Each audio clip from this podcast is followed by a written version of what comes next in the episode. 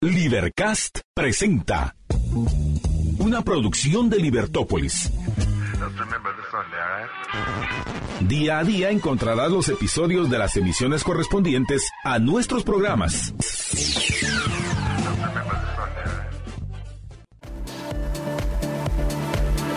Libertópolis.com muy, muy buenos días. Bienvenidos a Libertópolis por la mañana. Es un gusto estar con todos ustedes arrancando el programa. Gracias por estar con nosotros. Gracias por acompañarnos. Una mañana bastante fría. Una mañana, eh, bueno, no sé, el martes estuvo frío, eh, ayer también y hoy sigue... Eh, las temperaturas, sensación térmica de 8. Uy, uy, uy, agárrese.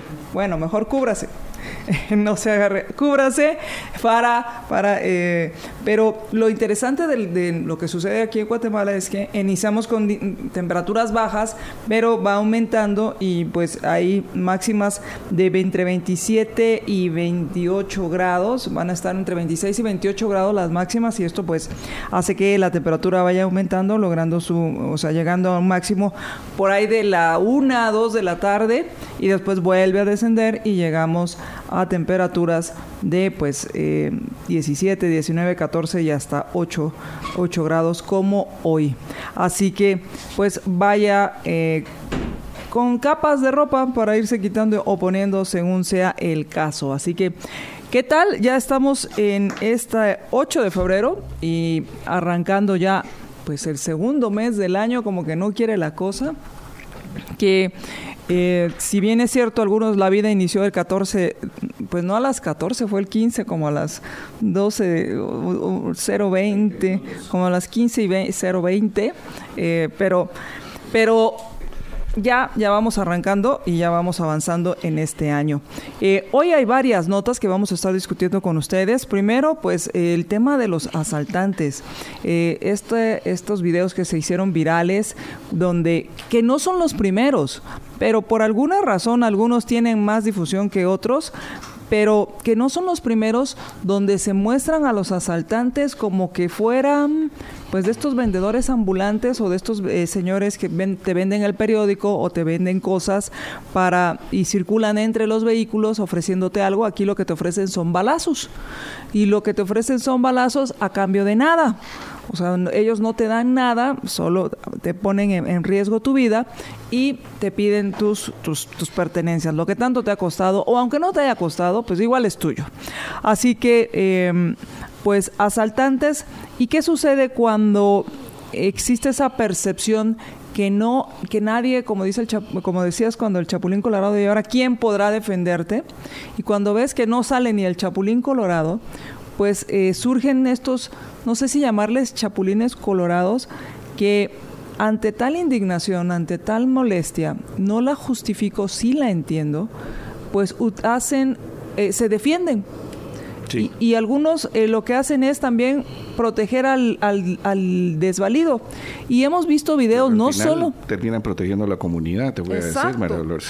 Exacto, y eso lo hemos visto no solo aquí en, Guatemala, sino también en otras partes del, del, mundo, especialmente en Latinoamérica, donde hay algún asalto y llega un vehículo y ya sea que se baje a disparar o ya sea que utilice el carro como una, un arma eh, contra los asaltantes, pues esto es lo que sucede y hoy trae nuestro diario esa nota. Asaltantes atropellados.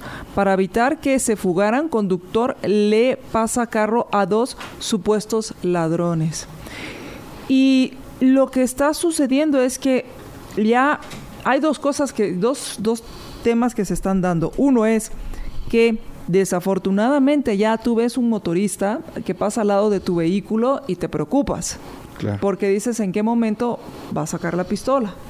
Después, eh, y lo otro que está y termina uno siendo un poco agresivo con todos los motoristas. Exactamente. no quieres que nadie pase. quieres que nadie se te acerque. Se te acerque, sí. Y segundo, eh, es que cuando ves un asalto, vas a algunos, en esa desesperación, van a intentar, uno, o defenderse o proteger o ayudar a quien está siendo agredido y asaltado. Y, ¿Por qué?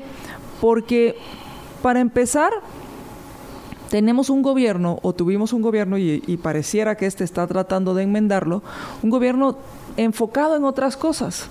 enfocado en todo menos en la seguridad. Bueno, el señor Colón nos dijo, si ustedes quieren seguridad, paguen más impuestos porque el dinero que, usted, que recibo son para mis programas sociales. Eh, mientras que eh, los demás, pues les, lo que les interesaba era ver cómo eh, sacaban dinero del presupuesto y cómo hacían y cómo se mantenían en el poder para seguir sacando dinero del presupuesto. Exacto, y cómo hacer eh, y cómo extorsionar a, quienes necesitaban algún permiso o buscaban hacer negocios con el gobierno. Entonces, ¿Qué está sucediendo? Que ahora están asaltando, eh, están pues atacando, o no están atacando, se están defendiendo de estos asaltantes. Y el problema es que en esta situación pues no va a, no va a tardar mucho en que un inocente pues sea eh, atropellado o eh, sea agredido por la falta de, de efectividad del gobierno. Recordemos también ¿Crees que... ¿Crees que le ponga un poco de chile a los tacos? Pues mira, por lo menos... ¿Y qué pasa cuando un delincuente tapa y bloquea una calle, ¿sí? Y tú vas con una emergencia, como por ejemplo una emergencia médica, o vas con, con, necesidad de trabajar porque si no, no comes. Y eso que se le llama un bloqueo, que es un delincuente, ¿sí? Y le arrojan un vehículo o cuando te estás en medio de una turba y pues ya sea porque te agarra la emoción o algo, pero empiezan a golpear tu vehículo y tú sigues caminando en el vehículo. O sea, yo entiendo que hay una diferencia porque en una te están amenazando directamente y en la otra no es una amenaza directa, pero sí es un delito en contra de en contra tuya. Solo lo dejo por ahí. Yo sé que un montón me van a reventar ahorita, pero no me importa. Tienes, razón en cuanto, bueno, ahora, eh, se supone que la defensa debe ser proporcional. Bueno. La defensa de tu derecho debe ser proporcional. pero tú no sabes. No, por no, ejemplo, justificas, no se justifica que, que, violes, que se viole el derecho de la locomoción. No, ni la de. tú puedes llevar a alguien enfermo dentro del vehículo. Y, es, y, ahí estás hablando de la vida. Pero es que fíjate, te voy a decir una cosa. Eh, en esa proporcionalidad hay una estupidez latinoamericana, ¿sí? De creer que, por ejemplo, que, un, que una piedra no se tiene que atacar, por ejemplo. No te, si alguien tiene una piedra, te tienes que defender con otra piedra. No, no, no. Sí, una piedra te puede matar. ¿sí? Sí. Entonces, con una piedra tú te puedes defender con un revólver. Tú te puedes eh, defender con una pistola. ¿Por qué? Porque una piedra te puede matar. También, yo no sé si tú sabías, pero una persona con machete a tres metros de distancia, tres metros, no es una cosa cerca, ¿sí? a, a tres metros de distancia, es más letal que una persona con una pistola. Es más letal. Lo que pasa es que nosotros no tenemos esa proporcionalidad de vida que sí tienen en otras, eh, en otras locaciones. O sea, si me está amenazando alguien con un machete, debo poderme defender. Si alguien me está arrojando piedras o va a arrojarme piedras, me puedo defender. Porque la proporcionalidad aquí está mal entendida. La proporcionalidad tiene que ver con que, por ejemplo, solamente hay alguien que está manifestando. Entonces no voy a, no, voy a actuar ah, de esa manera. Pero, pero el punto es que cuando tú no tienes que las fuerzas del orden te cumplen, o sea, tú dices, ah, es que la proporcionalidad, ¿no? Eh, por ejemplo, te voy a poner una, una que es un ejemplo muy ah, cercano eh, en, años, que a una casa de un anciano se metieron cuatro personas, cuatro migrantes, ¿sí? Con, con armas uh, punzocortantes. Él dormía con una arma en su casa, ¿sí? Se meten con punzocortantes y él les dispara, ¿sí? Entonces va preso a él, porque no fue proporcional. Pero es que ahí se está tergiversando. eso es lo que te digo. Pero es que hay una tergiversación. O sea, es que también es, puede haber un abuso en el tema de la defensa propia. Una cosa es defensa propia y otra cosa es el ataque. Y creo que ahí, obviamente, hay también diferentes eh, atenuantes. Porque puede ser que ¿En qué momento deja de ser una defensa propia y se convierte en una agresión también? Porque tú, al ser agredido, puedes también convertirte en un agresor en algún momento, cuando ya, ya no es un peligro, cuando... Cuando no estabas en medio de un peligro. No, cuando ya deja de ser un peligro el peligro que te estaba amenazando ya lo tiene sometido, ya... Ah, bueno, eso sí. eso, estoy de acuerdo contigo. A eso me refiero. Entonces... Sí, por ejemplo, no puede ser proporcional... Ah, no, sí, hay varias que no pueden ser proporcionales. Entonces, ahora, si tú estás en medio de una turba, están somatando tu vehículo, yo te aseguro que, ese momento es O sea, sí, ya, pasó. Ese, ese, es mi punto. Que ya pasó. Que aquí en Guatemala se dice, ay, el fulano hizo tal cosa. No, no, no, espérese, espérese. Aquí hay causa y efecto. Y lo primero que pasó es que esta persona fue violentada de una manera tal que tuvo una reacción. Pero creo que vamos a ir, debemos ir más allá. José Carlos, porque yo eh, recuerdo y, me impactó el caso de Javes Meda y, sí. y y mi pregunta fue si realmente él fue el, el único responsable de esta situación. Y es que si vamos más atrás. Un poco, pensando en él estaba. porque yo sí te digo una cosa: yo he estado en medio de una turba que te está somatando el vehículo. Y te digo una cosa: es espantoso. Debe serlo. Es espantoso. Debe serlo. ¿Y usted a qué se refiere? en la entrada a la Universidad de San Carlos, ¿te claro, y se supone que a veces los que son civilizados y los que se encargan de, educar a los niños son los primeros en somatar carros. En este caso, con Javes era, eran estudiantes de una escuela. Pero ha sucedido con manifestaciones de maestros que se supone que son los encargados de enseñar a los chicos a ser civilizados, a negociar, al diálogo, a todas estas habilidades. Ahora bien, el tema es que, eh, ¿por qué se da esto? ¿Sabes por qué?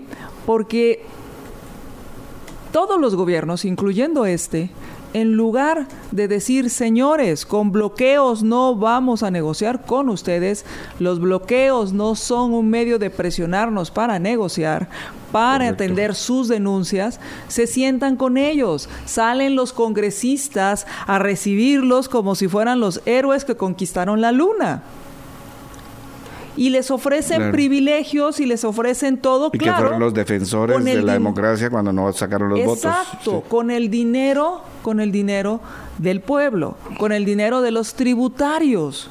Les ofrecen de todo. Cuando tú, en lugar de decir, miren, un bloqueo no es la forma de resolver las cosas, salen como héroes pero al final creo que tienen razón, José Carlos, porque son héroes de la democracia y la democracia es lo que quiera esa mayoría que se organiza y que muchas veces es una minoría organizada. Sí. Porque esa minoría organizada es la que puede o exige aún pasando sobre tus derechos. Y una democracia no importa qué es ley, sino cómo se determina la ley. Cómo se determina y cómo se aplica. ¿Cómo se determina? Si lo aprueba la mayoría, si está de acuerdo. Y no voy a usar mayoría porque no son la mayoría, son la minoría organizada contra la mayoría desorganizada. Entonces, es ley. No importa si viola los derechos de los demás. Sí, y eso pues no es necesariamente correcto, ¿no? efectivamente, o los acuerdos políticos no necesariamente eh, llevan a una eh, a algo bueno en la sociedad. Y, y, cuando estás hablando de esos acuerdos políticos, porque qué interesante, porque dijiste, bueno, mira, o sea, pasamos de los bloqueos, pasamos a esa forma de ensalzamiento de, de esta clase de situaciones, y ayer el presidente de la República sale con esta noticia de que va a ser un pacto, eh, pues, con algunas organizaciones campesinas, ¿lo viste? Sí. Sí, y, sale con este, este pacto uh, que entre las cosas está eh, asuntos de conflictividad de la tierra, asuntos de conflictividad eh, eh, de, diálogo con las comunidades, con una redefinición de algunas situaciones ah, para, para poder ver cómo se afronta el problema agrícola, pero no, no es el problema agrícola, es el problema campesino.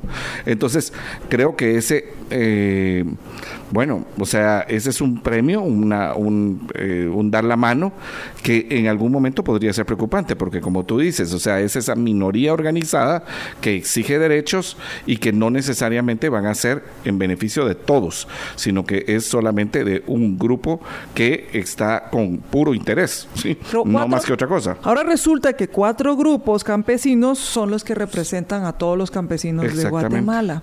¿Y tú Dentro de esos grupos señalados de robo de energía. Eh, exactamente. Y te voy a decir una cosa también interesante, que dentro de los grupos campesinos ya hay pleito. ¿sí? Entre, por ejemplo, 48 cantones y Codeca, que Codeca no sacó votos, ¿verdad? Pero supuestamente fue la que mantuvo la, democracia, no mantuvo nada. O sea, aquí hay que entender que también hay leyes en este país, que hay un Estado de Derecho endeble, pero hay. O sea, ayer, por ejemplo, estaba viendo yo una, una tabla de cómo se eh, cómo se califica a un país con ciertas cosas y decía, ¿verdad? Por ejemplo, mire, eh, tiene usted libertad, no tiene usted ninguna ninguna libertad para manifestar. La otra es usted tiene libertad para manifestar, pero tiene eh, represión y la otra usted tiene libertad para manifestar. O sea, entre las tres, en Guatemala tienes libertad para manifestar absolutamente. Ni, siquiera estamos en la segunda de represión. Entonces, en otros lugares no tienes acceso a poder manifestar. Y si no, que le pregunten a los, a los cubanos con el de... Eh, no te vayas tan lejos, vete a Nicaragua. Bueno, sí. O en El Salvador intenta decir algo. Pues, también. Sí, ayer, por ejemplo, veíamos noticias de El Salvador y, eh, para las, la oposición la cosa está complicada, más que complicada. Y no estoy diciendo la oposición de los políticos que ya gobernaron, estoy hablando de oposición de personas que vienen y se enfrentan ante el régimen diciendo, mire, ¿sabe qué? Se están violando los derechos. Esto no me parece, no estoy de acuerdo. Se están violando los derechos. O sea, cuando ni siquiera puedes decir eso, hay que preocuparse. Ahora, eh, la manifestación debe protegerse. Claro. Pero los bloqueos no son manifestar. eso es otra cosa. Eso es otra cosa. y eso hay que entenderlo. En todos los países hay manifestaciones. En todos los países hay manifestaciones. Cuando empiezan los bloqueos es cuando debe la autoridad intervenir. Correcto, yo estoy completamente de acuerdo contigo. ¿Qué pasa? Que al final, eh, y, y, no se vale las excusas de es que nos han bloqueado durante centurias la educación, nos han educado. No, esas son excusas. Eso se llama dialéctica para confundir a la gente. Y el tema es que al final el incentivo está hecho para bloquear, José Carlos, porque es a los que reciben, es eh, también eh, yo recuerdo en este caso de, la, de estas jovencitos y que estaban bloqueando era por un tema estudiantil, que no, primero la educación a cargo del Estado, que no les hacían caso, que se dieron cuenta que los adultos cuando van y manifiestan, pues les, y le bloquean, les ponen atención, como a ellos no les ponían atención, salen a bloquear, dónde estaban los profesores, dónde estaban los padres, dónde estaban esas autoridades que no atendieron estos reclamos. Eh, y sucedió lo que sucedió y costó la vida de una, de una joven y, y lesiones de por vida para otros jóvenes. Correcto. Pero el incentivo es bloqueemos porque así nos hacen caso. Bloqueemos porque así nos ponen atención. Em, y al final, al final yo, yo entiendo el hartazgo, entiendo el hastío de la ciudadanía porque entiendo cuando alguien bloquea un lugar y dice, no he, recibido agua en una semana o más. Claro. O solo recibo agua en, las, en la madrugada y tengo que estar atento. Sí, me tengo que despertar para, abrir el chorro para y para después cerrarlo porque si no también se inunda. Sí. Em, y, lo entiendo. El, el, problema es, el problema es, e, es que el gobierno no está en lo que debería estar. Y empezamos por el tema de seguridad. El tema de seguridad donde asaltantes ahora son atropellados. Luego este mecanismo de conflictividad, que esto viene en página 8 de Prensa Libre, nuevo mecanismo verá conflictividad. En Guatemala hay cerca de 1.500 conflictos agrarios. Y conflictos agrarios en cuanto al tema de la certeza de qué es lo mío y qué es lo tuyo, Claro. Es lo que estamos hablando, una certeza jurídica. Es que es muy sencillo, ¿no? O sea, eh, por ejemplo, aquí estás tú con tu teléfono y yo estoy con el mío. O sea, ¿hay conflictividad? No. ¿Por qué? Porque estamos definidos de quién es cada cosa. Si yo me meto a, a querer llevarme tu teléfono, a quererlo usar, obviamente sin permiso, entonces ahí es donde tenemos un conflicto, ¿no? Porque yo estaría intentando abusar sobre tu propiedad. Y mira, que fíjate que cómo es impresionante porque para eso fue hecho el RIC. O sea, el registro de la propiedad, y te acuerdas, hicimos una entrevista de esto, o sea, el RIC, eh, que es ese eh, registro de información catastral, supuestamente venía a que se definiera con exactitud la propiedad de todo todos en Guatemala. Ahora, ¿qué pasó? Se volvió un botín político. Entre ellos, la UNE metió a una cantidad de gente, o sea, se volvió para plazas, ¿no? Claro. Y, sí, y, y entonces no funcionó. Cada O sea, institución que se crea es para eso. que, ponen por a dos cierto, a trabajar sí, y que fue una- 40 para... Sí, que es parte de, la- ¿Parásito? de las nuevas leyes que se están haciendo, por ejemplo, la ley de competencia, la ley de tarjetas de crédito, la otra ley que, que está ahí en... en, eh, que todas crean un mecanismo, o sea, todas crean una organización Y es que ese es el para, para darles presupuesto, pero más importante, o sea, usted no crea que va a ser solo así, es para ah, poner a, sí, la de la defensa... eh, ¿Del consumidor o cuál- sí, o sea, hay una, una- se llama Procuraduría de Defensa del Consumidor, propuesta por Adín Maldonado y, y su cohorte de, de- de- de diputados. Sí, su cohorte de, de diputados. Eh, o sea, otra vez, ¿qué es lo que querés? Crear una institución para meter a algunos amigos ahí, ¿sí? A los cuales les debes deber eh, de favores de campaña. ¿Sí? Y para usar el presupuesto para alguna cosa. O sea, no se trata, no crea usted que es para defender a alguien. Es Si para de veras están preocupados por la defensa del consumidor, No están. ¿Por qué no funcionan mejor los juzgados? Exactamente. ¿Por Y ya hay una DIACO. O sea, ¿por qué vas a crear otra? O sea, si la, la DIACO, eh, o sea, lo único que estás diciendo es, mire, la DIACO no funciona, entonces ahora creemos una Procuraduría. Era lo que estaba, lo Bueno, mismo que estábamos la- hablando. El ayudante al ayudante del ayudante. Sí, el ayudante, sí. ¿Usted qué hace? Nada. ¿Y, y usted qué es? Yo soy su ayudante. Sí, entonces... Pero, pero necesito que me ayuden porque es mucho el trabajo. sí. Y el otro que es el piloto para llevarlos a... es que es nada. exactamente eso. O sea, no tienes ninguna forma de... Lo dijimos la, la semana... Bueno, esta semana lo dijimos, ¿no? O sea, fracasa una política pública, fracasa un programa, fracasa una institución en el Estado y en vez de cerrarla, que es la lógica de la empresa privada, o sea, no funcionó y lo quito, lo vendo, lo hago, pero salgo de él porque me está causando pérdidas, aquí no, es meterle más plata porque ahora yo sí lo voy a hacer funcionar. Le Y, hace eh, eh, aeropuerto internacional. bueno, eh, pero, pero el aeropuerto eh, tiene que funcionar. Por Sí. eso, pero ¿por qué lo van a hacer? O sea, ya demostraron, ya se ha Sí. demostrado que, que así no funciona la babosada. Sí, así no funciona. Así no funciona Estamos la así babosada. desde Berché. Sí. Bueno, antes porque, porque ya había dado de sí el aeropuerto, ¿no? Pero digamos Pero- que con la remodelación y con toda la cosa, supuestamente íbamos a tener un... Es que el problema es que del, del aeropuerto como estaba, original, ¿sí?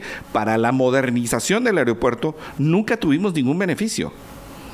Era mejor el aeropuerto viejito. No. No, no, no. ¿Qué esto que me- está? Ah, ahorita sí, pero cuando ¿Qué empezó. esto que está? Ahora, es- ahora es una desgracia, pero cuando empezó el aeropuerto no estaba tan. Cuando cambiaron, eh, cuando yo recuerdo las dos etapas del aeropuerto y lo primer, y mi primera impresión fue: esto parece terminal de buses. Pero, pero, Porque y- decía, ¿por qué está toda la gente afuera? ¿Por qué no hay un espacio donde la gente pueda esperar adentro como cualquier lugar ahora civilizado? Ahora tienen un cuadrito. Es que es que no, pero antes todavía podías entrar No, y mirabas a la a gente cuando entraba desde arriba. Era adentro. Mirabas a tu familiar, le gritabas, ¡Hey, María Dolores, ya estamos aquí! Entonces salías a, re- a- a recogerla afuera. Pero era adentro. que eh, oh, Claro que las cosas cambiaron a raíz del, del, del nuevo aeropuerto del 11 de septiembre.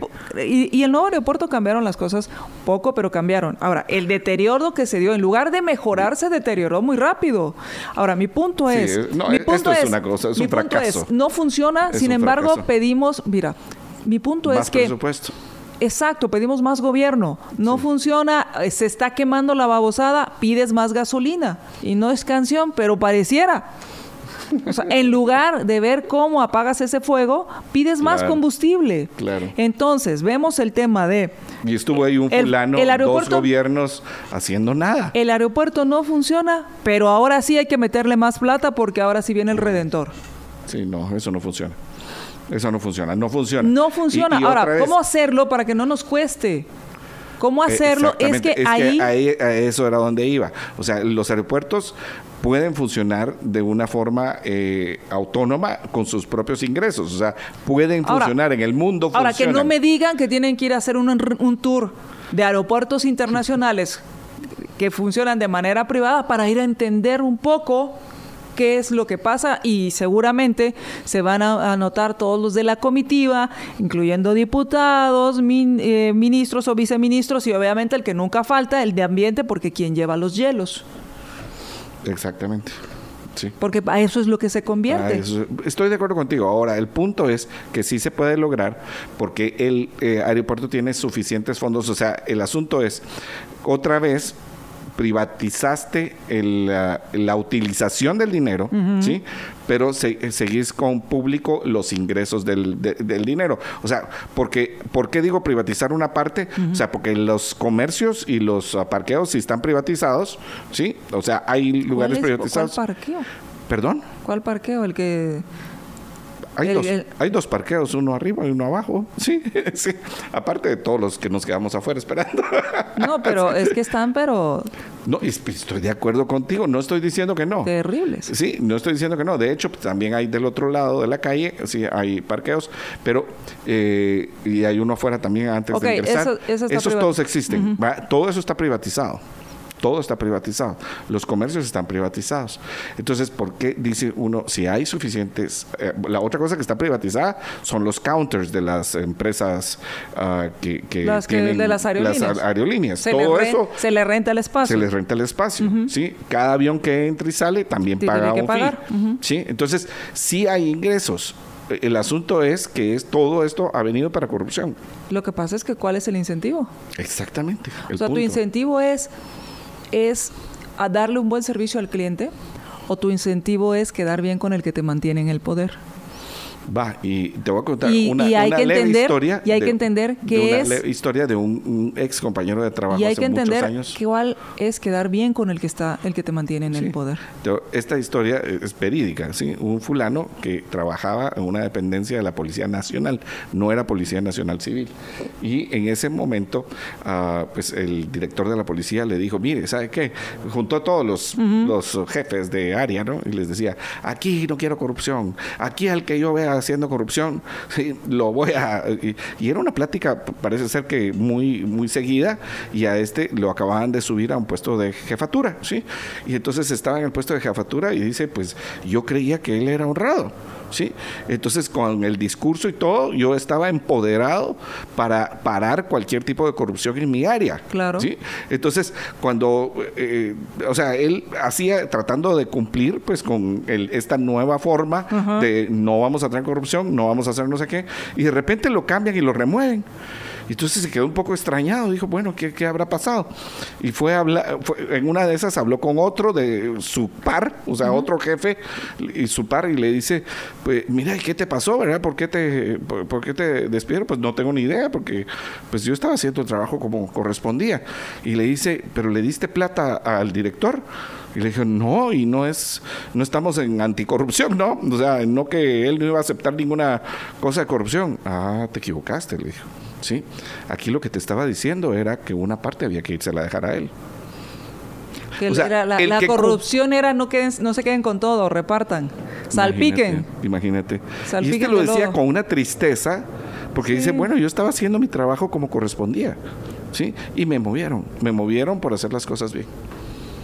Bueno, lo mismo. Y eso es lo lo que mismo con el director Y yo- yo del aeropuerto. Y, y, Conozco eh, o sea, tienen que investigar qué fue lo que hizo, pero no solamente es investigar lo que hizo, porque esto es importante, sino que deben crearse los mecanismos Para que no venga para que otro no Argueta. vuelva a pasar. Para que no regrese otro Argueta. Vamos a suponer que ahorita son los buenos. Ay, los buenos, sí, los buenos. ¿Y qué va a pasar cuando ya no estén los buenos? El, el dicho de los abuelitas, y pues es un dicho castizo, en arca abierta hasta el justo peca, es un hecho real. Lo que hay que cerrar es el arca Claro. para que el justo no peque. Ahora, es muy sencillo. ahora- pero te voy a decir una cosa, cuando cierras el arca, ni el justo ni el injusto pecan, Sí. porque el mecanismo no te Porque no hay permite robar. dónde. Exactamente. No hay para dónde. Ahora, Exactamente.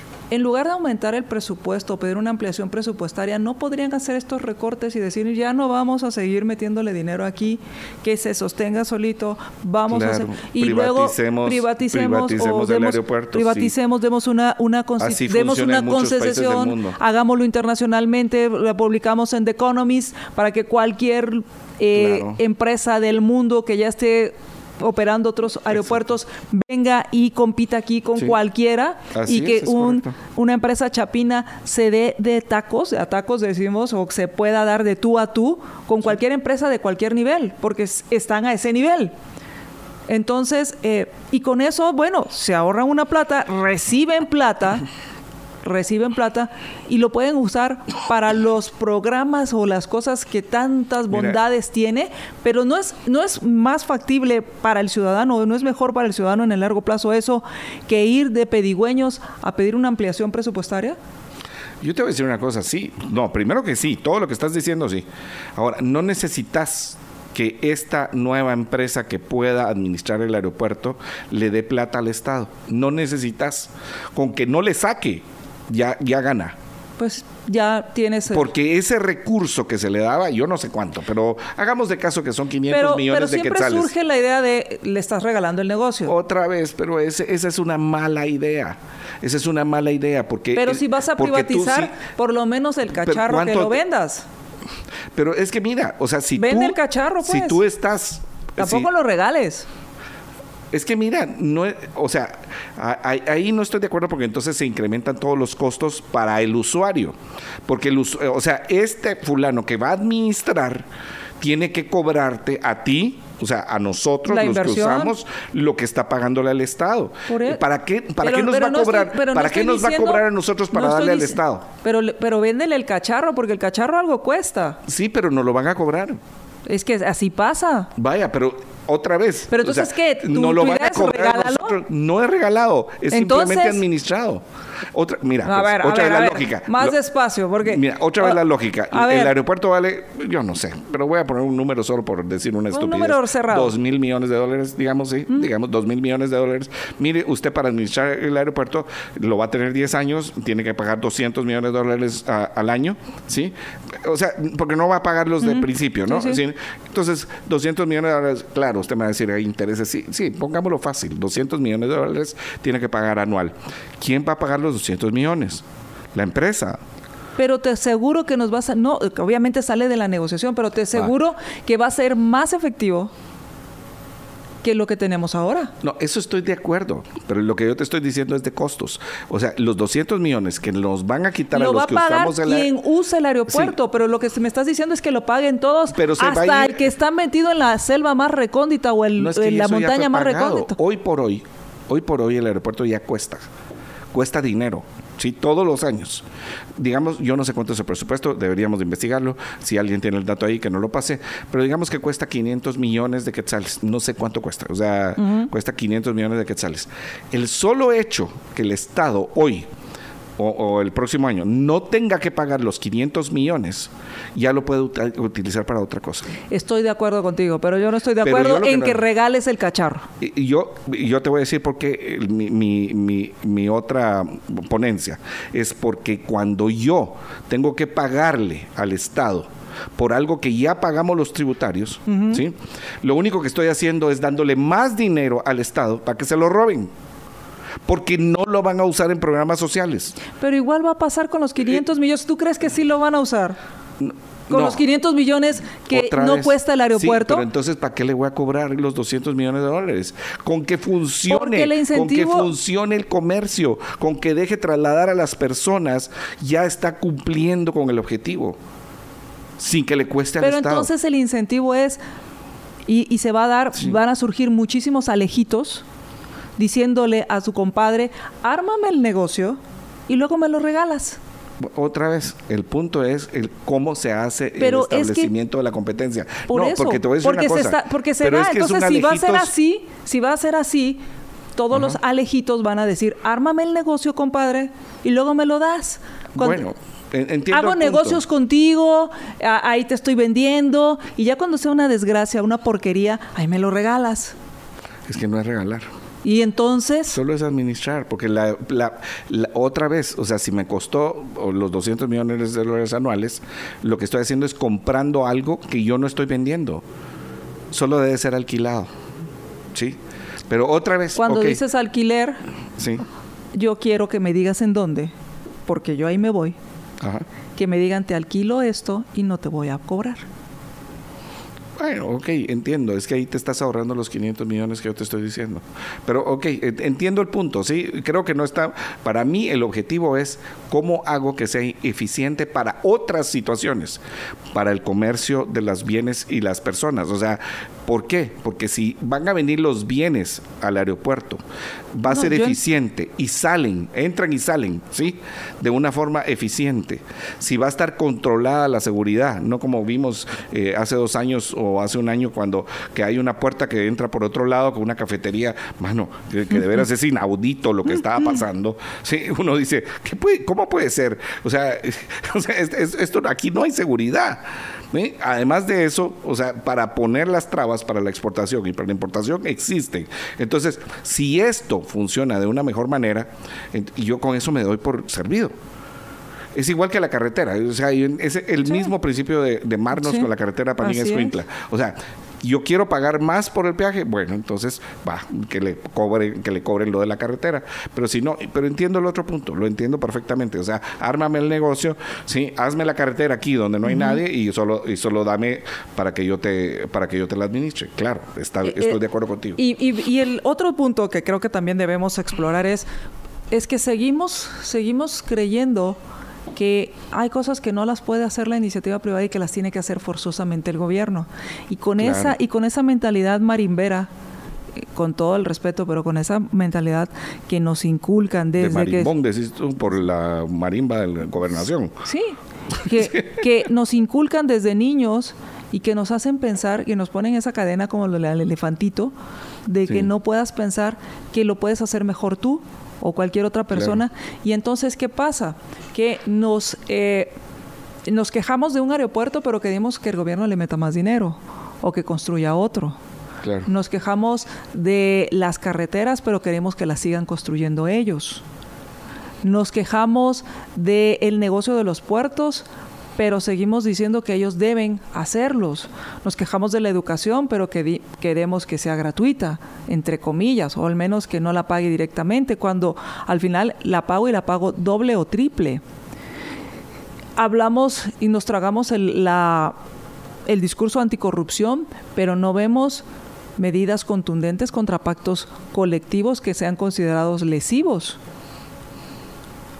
Porque Imagínate pactos colectivos donde tienes que pagarle la fiesta de aniversario del sindicato, darle vehículos a los líderes sindicales, pagarles la operación al sindicato, donde las plazas son heredables, donde tienes un aumento independientemente de tu desempeño y que se determina independientemente del nivel de inflación o del nivel de recaudación, donde no hay ninguna relación, lógica. No hay ninguna relación entre lo que haces con lo que recibes. A eso hay que entrarle. Por supuesto. A eso hay que entrarle. Sí. Tenemos que, ya nos tenemos, ya está con nosotros, ya tenemos... Ya va a saltar encima. Ah, ya casi nos cae encima, ya hasta, hasta, hasta botó la gorra porque no le hacemos caso. Y pues mientras más dinero le das, eh, informe de Contraloría General de Cuentas, mal manejo en el IPM de 160 millones de quetzales. Inversiones eh, en, en, valores que no se recuperaron. No se recuperó 11 millones de dólares. Así bajita la mano. Vamos a hacer una pausa y regresamos.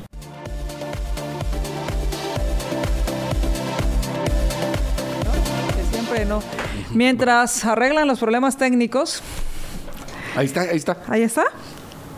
¿Sí o no?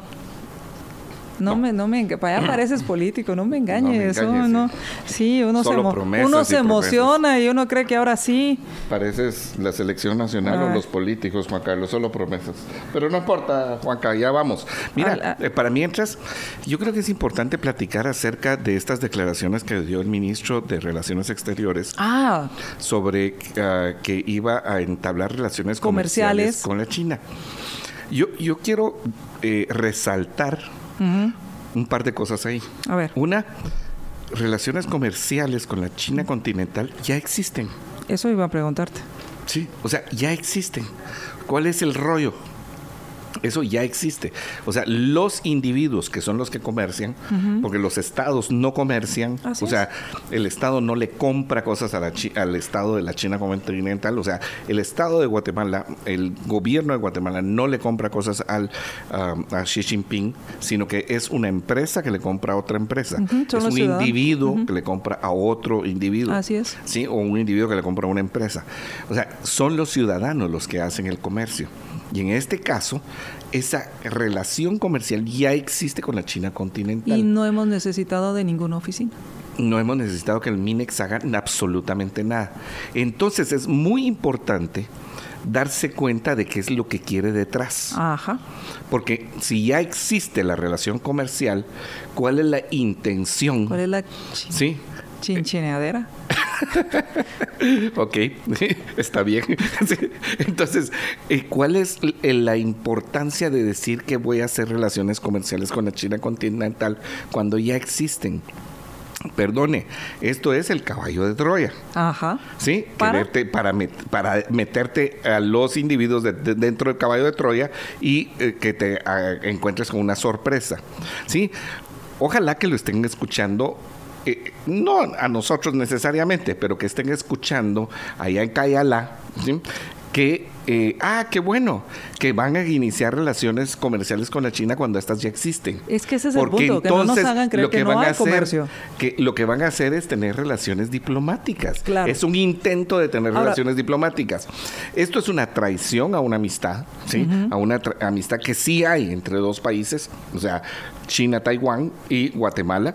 Es una traición porque comercio ya existe con la China continental, número uno. Y número dos, eh, o sea, ¿cómo lo van a ver ellos allá? O sea, ah, sí, que nosotros que, que eh, defendimos, sí, ya vieron. O sea, siempre les dijimos, siempre les dijimos. No que la democracia, pues. Eh, exactamente. ¿Cuál democracia? ¿Cuál democracia en, China? ¿Cuál democracia cuando el partido es único?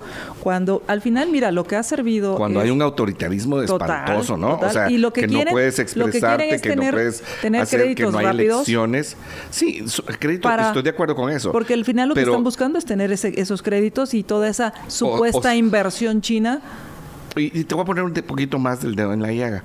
Ok, entonces les dieron permiso para tener relaciones eh, diplomáticas, porque no son comerciales, tener relaciones diplomáticas con la China continental, pero todo menos las minas.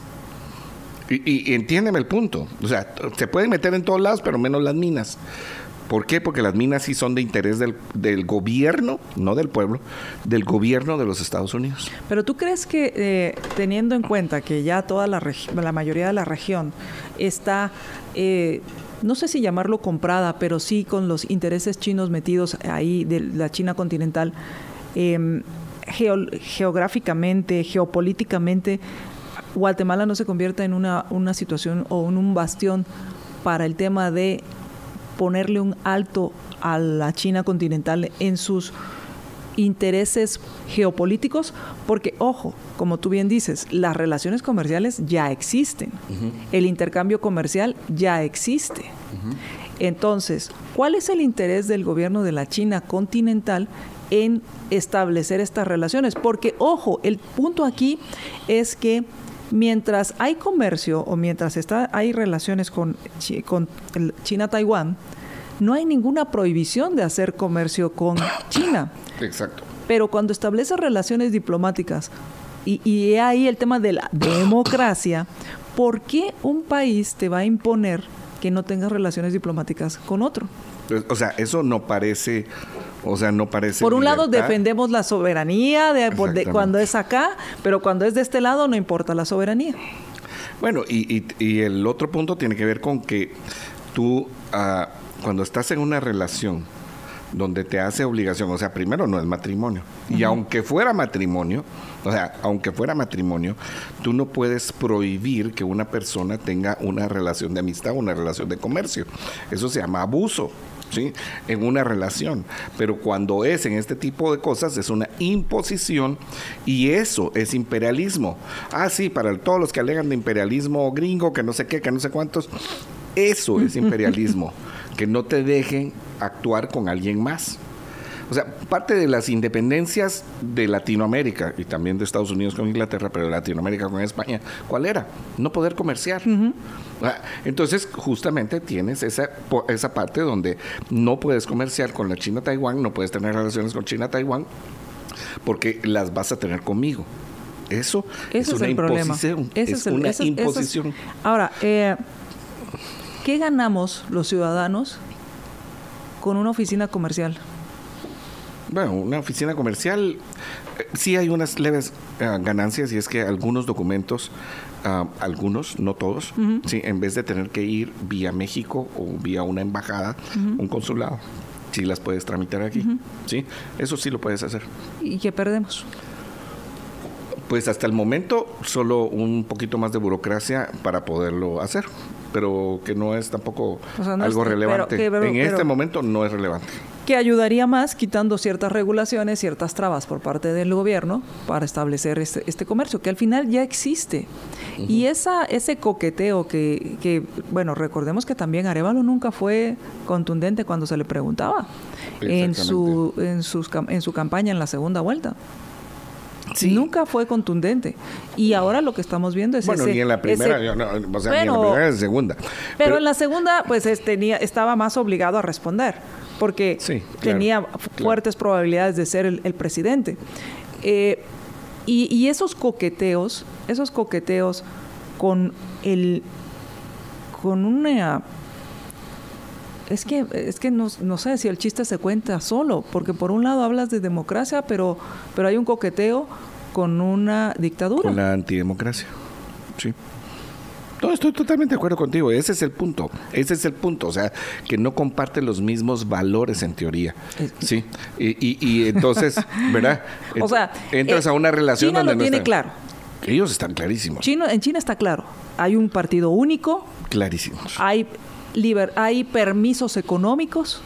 Sí. Permisos, no es libertad. no es libertad. Permisos económicos, no hay libertad política. Exacto. Eso está claro. La pregunta es, ¿estaba claro aquí? No. Aquí digo Guatemala, el, gobierno del señor Arevalo. Yo creo que no. Ese es el punto. Que, eh, eh, o, bueno, o tal vez sí. O tal vez sí. Y, o tal vez sí. ¿Cuál es la...? O sea, es que la intencionalidad... ¿Cuáles hay? Y perdón, ¿qué otros retos hay en el Ministerio de Relaciones Exteriores como para meterse a esto? Realmente es... Bueno, yo te diría, o sea, que hay un ah, sentido en todo el campo de, las relaciones exteriores, de los internacionalistas, que debe eh, sufrir una, un cambio paradigmático. O sea, esto ya no es para entablar relaciones de país a país cuando tú no tenías la comunicación ah, que tienes ahora. O sea, porque antes cuando tú no tenías esta comunicación, pues eras el representante y, pues eras la voz casi del mandatario en, ese lugar. Entonces tenías ah, pues con las comunicaciones complicadas, pero hoy, o sea, el propio presidente puede levantar el teléfono y hablar con el otro presidente. Ahora yo te... Claro, eso pues cambia un poquito las formas Ah, de, cambia las formas diplomáticas, pero por eso es que se hace a través de embajadores. Pero yo te digo una cosa, el cambio paradigmático de la relación internacional debería de ser cómo se establecen más relaciones comerciales entre los individuos. Pero yo, o sea, no es, no es internacionalismo de champán. Yo, sí, claro, yo, yo he tenido la oportunidad de entrevistar a varias personas que lo que han visto es la oportunidad de asesorar a quienes quieren establecer negocios con la China continental y han establecido sus empresas en China para entender la cultura china, que ojo, las cuando vienes de un de, de, y esto lo he visto constantemente en diferentes em, culturas que vienen de un régimen tan autoritario, de un régimen donde todo lo controlas, las culturas, los ciudadanos se convierten en expertos en darles la vuelta. en jugarles la vuelta a todos esos controles y tratar de sobrevivir con esos controles. Lo vimos en, la Unión Soviética, lo vimos en, la Alemania Oriental, lo vimos... Eh, eh, entre más férreo es lo, en Cuba, ves cómo le das la vuelta al régimen para lograr entonces algo que me llamó la atención cuando entrevistaba a estas personas es que te decían, Cuando tú comercias en China continental, los chinos te van a dar el producto que tú quieres, lo que no te van a decir es que te están bajando calidad, porque tú pides menor precio y te dicen sí, pero menor precio implica menor calidad. Entonces, mm. no es como cuando tú negocias en otros lugares y tú estás bajando el precio con las mismas características. Aquí se da implícito que bajar precio es bajar calidad. Entonces tienes que asegurarte que si estás bajando el precio no estás bajando calidad. Eso fue uno de los aprendizajes en ese momento que me comentaba alguien.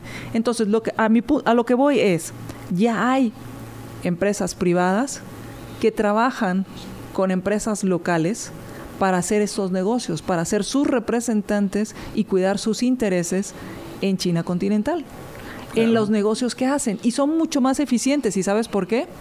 Porque si no hacen bien su chance, se quedan sin trabajo. Y ahí sí es bueno, aquí, también pues, pero no, no, no. Pero es que si tú, si tú estás siendo el representante de una empresa que, está importando mercadería china y lo haces mal, te vas a quedar sin tu cliente. ¿Qué pasa con un agregado comercial? Claro. Es que esa es la. entonces comercial no... necesitamos esas oficinas eh, realmente para hacer el negocio.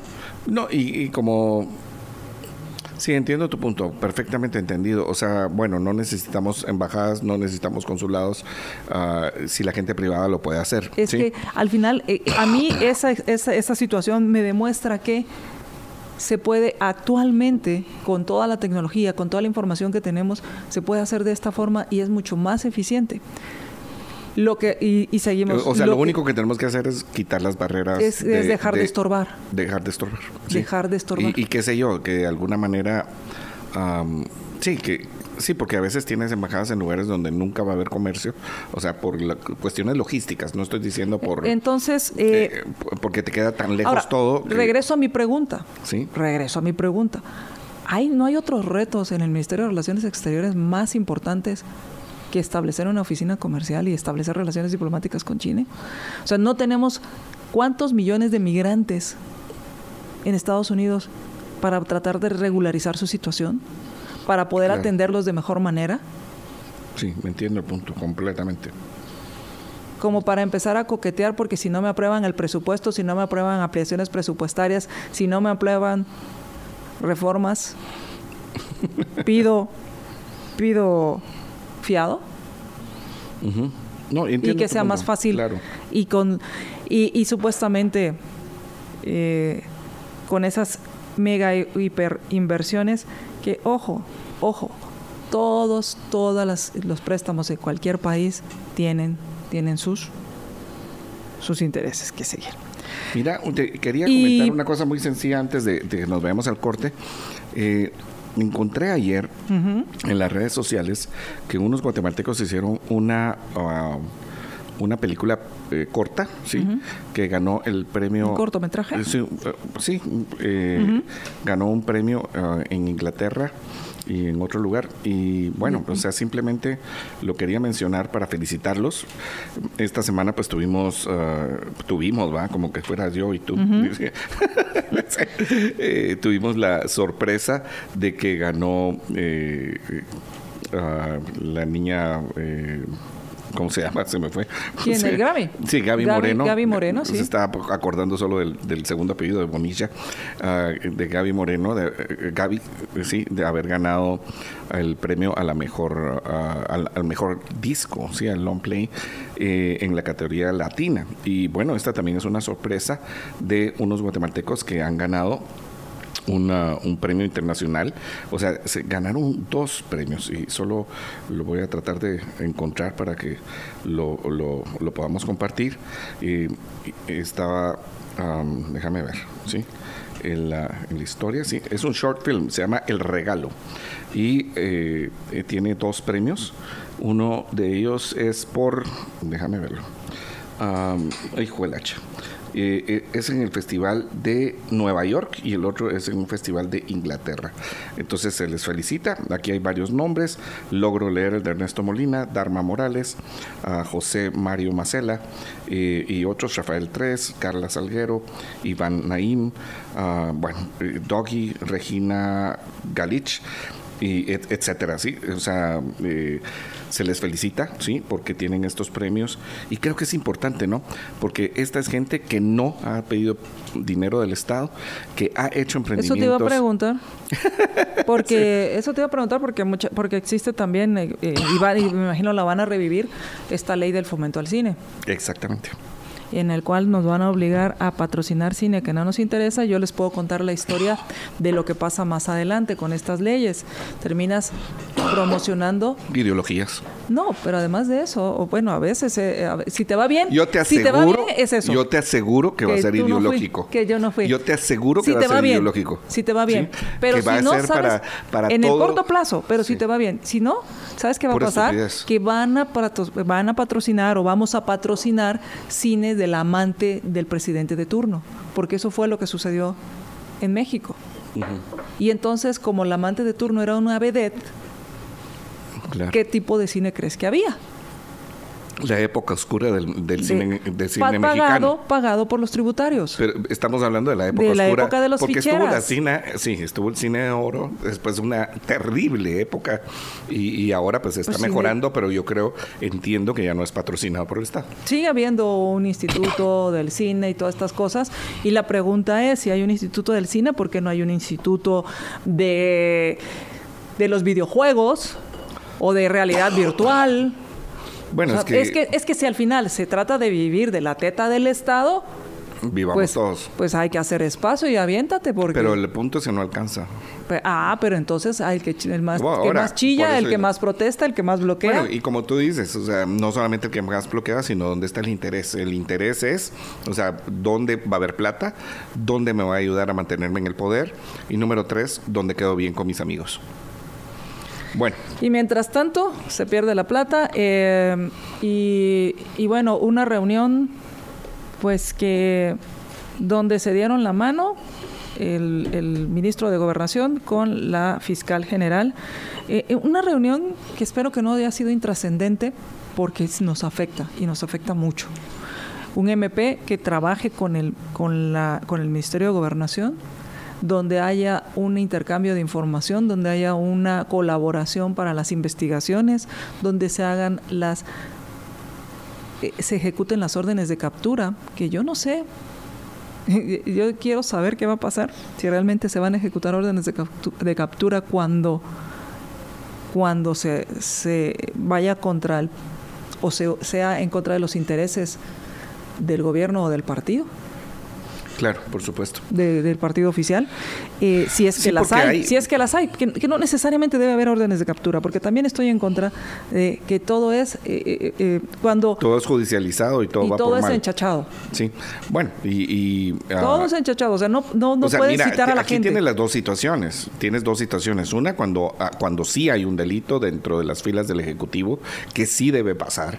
O sea, porque parte del trabajo es eh, del Ministerio Público y de la justicia es limitar que los gobernantes no hagan aquello que no deben de hacer. Pero no todo te lo tienes que llevar No enchachado. todo. Eh, No, estoy de acuerdo contigo. Yo solo, solo estoy eh, diciendo esto porque se tiene parte que de- investigar. o sea, la república tiene que ver con limitarle el poder y muchas veces tiene que ver con que esta gente, que cualquier gente que esté gobernando, sí, no abuse del poder. Y eso ah, en este gobierno, en el pasado, en el pasado, etcétera. Pero el otro punto que creo que es importante es ah, también del lado del Ministerio Público, que no abusen del poder, porque también pasa ahí. O sea, no es, no es el primer gobierno del Ministerio Público que abusa del poder. O sea, también tiene que haber una forma en que se responsabilice al Ministerio Público cuando hace las, Mal las cosas, mal. Ah, estoy de acuerdo. Aquí, o sea, hay que limitar el poder de los Por- en gobernantes. todos lados. En todos lados. Sí, en todos lados. Así es, no estos son los míos y estos son los tuyos. Exactamente. Bueno, Vamos a hacer la pausa. pero para que usted no se enoje, sí, le recomiendo un relámpago de fresa. Ah, qué ya rico. probaron el nuevo y delicioso relámpago relleno de crema pastelera y fresas confitadas, decorado con lascas de fresa. Encuéntralos en tu San Martín más cercano o pídelos a domicilio en www.sanmartinbakery.com. Ya se me antojó. Por WhatsApp al 2215 1515, 2215 1515 o a través de pedidos ya Where's o Hugo. Te cuento que fui a comprar dos cupcakes del S Velvet. Buenísimos. Así es. Dos, no uno. Dos. Bueno, para compartir, María Ah, vaya, Dolores. ah, vaya. Usted, usted, ¿Usted cuántos compraría? También dos.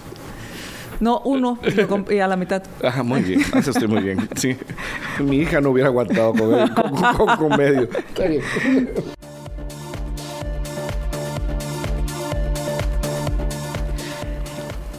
Ajau Espacio de Sanación es un grupo de profesionales que trabajan basados en principios de medicina natural integrativa. Nuestro enfoque es holístico y busca mejorar la salud y el bienestar de las personas mediante terapias eh, naturales. Así que si estás buscando una forma alternativa de estar mejor, es eh, en este espacio de sanación. Tienen más de 20 terapias para alcanzar una vida más equilibrada y saludable. Puedes hacer tu cita por WhatsApp al 42 14 97 72. Eh, estas terapias naturales son muy interesantes, eh, te hacen, eh, te dan, no, no, te das cuenta de lo fregado que estás hasta que sales de ahí, porque notas el contraste, o todo el estresado que puedes estar, porque notas el contraste cuando estás en, en, estas, en estas terapias. Así que 42 14 97 72, 42 14 97 72, haz tu cita por WhatsApp y lo único que puedes perder es el estrés. Bueno, sí, y, mejorar en tu salud. Mejorar en tu salud. Bueno, tenemos una entrevista hoy muy importante por esta situación que se dio ayer. Primero que todo, eh, desde el lunes eh, se programó para uh, hoy jueves la elección de los magistrados suplentes del Tribunal Supremo Electoral eh, conforme a la resolución que dio en la Corte de Constitucionalidad de que el tribunal tendría que estar integrado en uh, un mes. Entiendo yo que estamos más o menos a 18 días de que haberse dado esa sentencia y también porque ayer eh, se difundió una noticia de que los cuatro magistrados titulares habían, se habían puesto a disposición de tribunales. Para la entrevista y para platicar acerca de lo que sucede con, eh, con esta situación, tenemos como invitados a la licenciada Marielos Fuentes, ella es directora ejecutiva de Guatemala Visible, y a nuestro amigo, el abogado licenciado Francisco Quesada, quien es también director de CIEN. Bienvenidos a ambos. Buenos días, gracias por estar con nosotros. Gracias y buenos días. Buenos días, qué gusto saludarlos. Qué, qué, alegre, María Dolores, Marielo, José Carlos, un abrazo fuerte. Igualmente, gracias.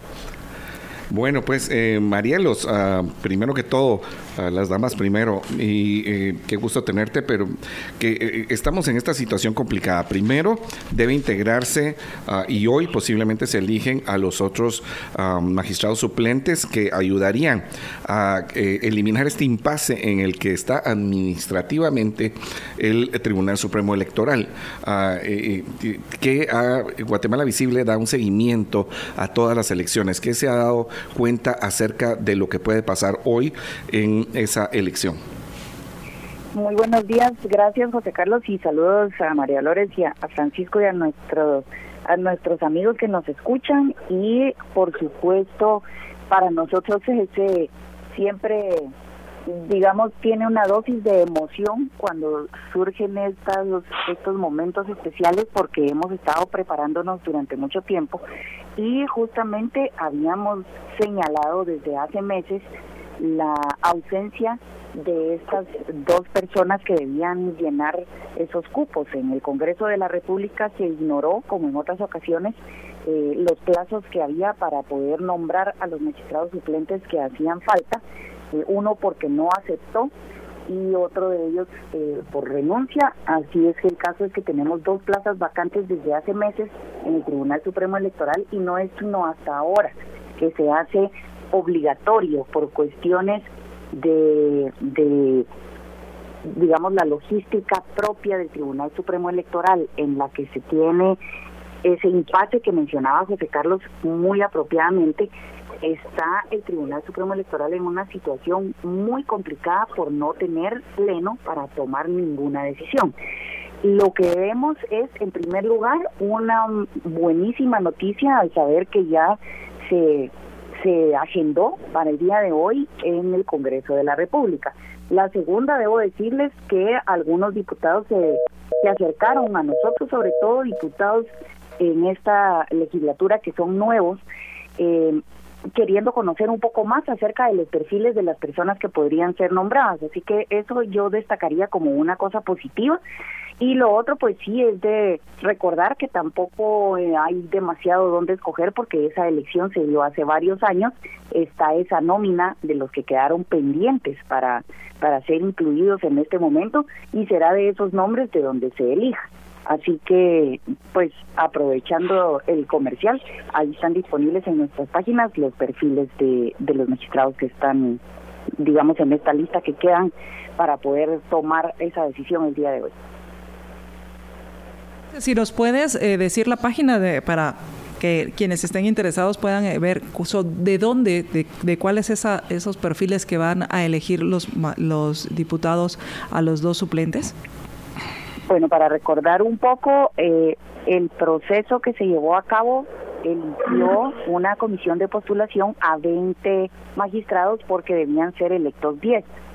De esos 20, todavía quedan eh, disponibles algunos CVs de, si quieren les leo los nombres, la señora eh, Marta Lidia Nig eh, Luis Felipe Lepe Monterroso, Roaldo Isaías Chávez Pérez, Pablo Adolfo Leal Oliva, María Eugenia Morales Aceña de Sierra, José Alfredo Aguilar Orellana, Jorge Guillermo Arauz Aguilar, Julio Enrique Dogerty Likens y Rosa Mariela Josabet Rivera Acevedo. Ellos son los que todavía quedan disponibles porque fueron los que no eligieron en aquella ocasión ni como titulares ni como suplentes.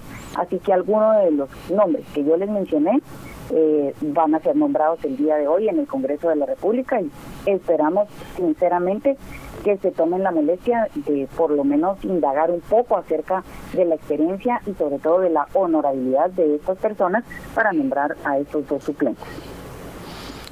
Una, ah, Francisco, una de las situaciones que tenemos acerca de los 10 de los 10 magistrados o los 10 postulantes que quedan es que varios de ellos ya han rebasado la edad en que pueden ser magistrados según la ley orgánica del organismo judicial. ¿Les aplica a ellos esa ley también y esa, pues, esa prohibición eh, eh, de poder tomar posesión? Porque eh, entiendo yo que por lo menos tres de ellos ya cumplieron eh, esta eh, la, mayor, la edad donde ya no pueden ser magistrados y, entendiendo que en la constitución política se les da la misma calidad de magistrados de la Corte Suprema de Justicia. Entonces les aplica lo mismo a, ellos y eso nos reducirá la lista a pues eh, siete u ocho únicamente candidatos. pues José Carlos, lamentablemente no no he logrado escuchar a, a, Marielos, y perdón si, si puedo repetir las, las cosas. Eh, yo creo que la, la naturaleza del, del Tribunal Supremo Electoral es tan sui generis en el sentido de que hay argumentos válidos de que son un híbrido, digamos, entre una autoridad administrativa electoral y una autoridad jurisdiccional electoral eh, reúne reúne esas esas características a diferencia de otros países donde hay instituto electoral y aparte ya está la judicatura electoral pero aquí tiene pinceladas de todo un poco porque al final de cuentas ellos no están inmersos dentro del organismo judicial es más, el organismo judicial es quien al final de cuentas en la discusión de cualquier materia que entre en controversia, pues el organismo judicial va a entrar a resolverla y por último, si es un tema constitucional, a la Corte. Eh, pero en pocas palabras, yo creo que la Constitución pues establece que tendrán los mismos eh, requisitos y tendrán las mismas prerrogativas pero más creo que en el tema de requisitos es pues, el hecho de que tengan una edad mínima, el hecho de que sean abogados, que tengan eh, un periodo de ejercicio mínimo como abogados, etcétera. Y la prerrogativa básicamente es el tema de la de la inmunidad pero de que ellos se les pueda aplicar en este, en este caso la ley de la carrera judicial no creería. No creería, entonces yo sí creo que pueden eh, pasar la, la edad que, que decías, eh, como digo, por esta, esta naturaleza tan, tan particular que tiene el Tribunal Supremo Electoral. Sí, mira, solo para, para eh, refrendar lo que tú dices, en el artículo 124 de la ley electoral y de partidos políticos, en calidades dice, los miembros del Tribunal Superior Electoral deben tener las mismas calidades que corresponden a los magistrados de la Corte Suprema de Justicia. Gozarán de las mismas inmunidades y prerrogativas de aquellos y estarán sujetos a iguales responsabilidades. Podrán ser reelectos, los miembros propietarios del Tribunal Supremo Electoral, etcétera, no podrán ejercer su profesión eh, y otras cosas. Pero Solo se habla de calidades, de inmunidades y prerrogativas. No se habla de las mismas obligaciones eh, en el sentido de, de esa ah, prohibición, sería, o, o, ese corte de los 75 años. Sí, yo, yo eso, eso sería mi criterio porque sí, eh, realmente que ellos jueguen la suerte de la carrera judicial estarían sujetos, por ejemplo, a una evaluación anual, estarían, estarían inmersos en, en, un tema, en un tema como digo, se llaman Tribunal Supremo Electoral, pero no forman parte del organismo judicial como en otros países que sí lo son. Eh, entonces, este es un, un ente separado eh, entonces sí, no, no creo que les corra esta, eh, este límite de edad. Ok. En, en ese sentido, oh, Marielos, una pregunta con respecto al Tribunal Supremo Electoral y las funciones que, que, no ha podido integrar, no ha podido llevar a cabo por el tema del Pleno. Si nos puedes ahondar sobre ese tema, ¿qué es lo que queda pendiente? ¿Ya no está? Ok. Sí, se está, se está conectando, reconectando, sí. Perfecto. Eh, y yo, uh, Francisco, para mientras te quiero leer también el artículo uh, de las ausencias y vacantes, el 127. Dice, en caso de ausencia temporal de alguno de los magistrados propietarios, se escogerá a los magistrados que corresponda llamar por sorteo de entre los suplentes en cada ocasión. Ahorita no hubo necesidad de sorteo porque los únicos dos que quedaban, eh, perdón, quedan dos, sí, de los... Uh, ¿Cómo así? No, tres, suplentes, tres suplentes. Los tres suplentes, habían cuatro plazas vacantes, no había nada que sortear. Si la ausencia fuera definitiva, la vacante será llenada por el magistrado suplente en, eh, que en el orden corresponda, según la elección del Congreso de la República, para determinar como titular el periodo. El Congreso de la República elegirá de la nómina que en su oportunidad le fue propuesta al nuevo suplente.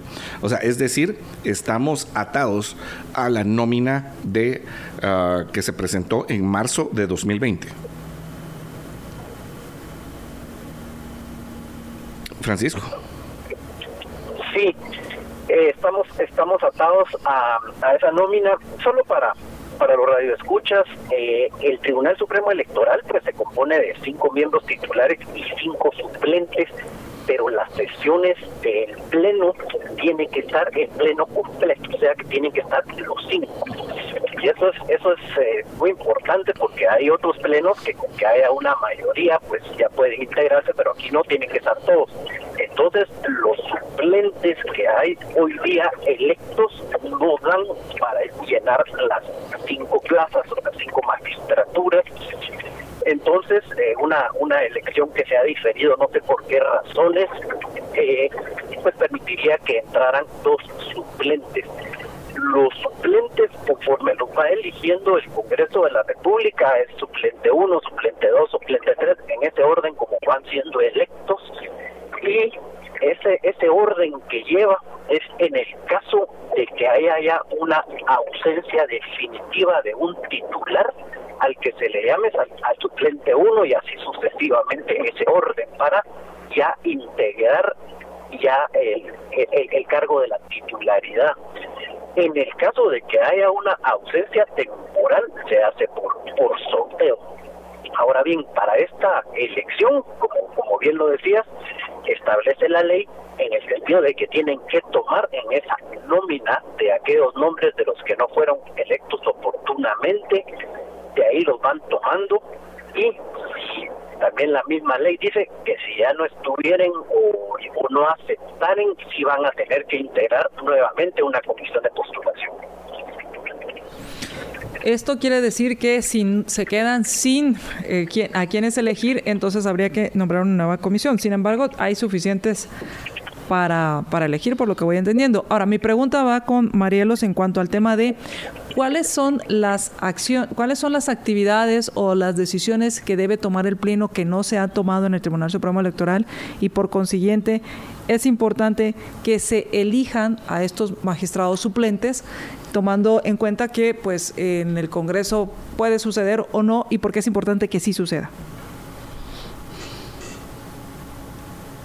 Gracias María Dolores. Aquí eh, espero no equivocarme y lo bueno es que tenemos a Francisco como asesor jurídico, pero es tan importante que no han podido tomar decisiones ni siquiera administrativas.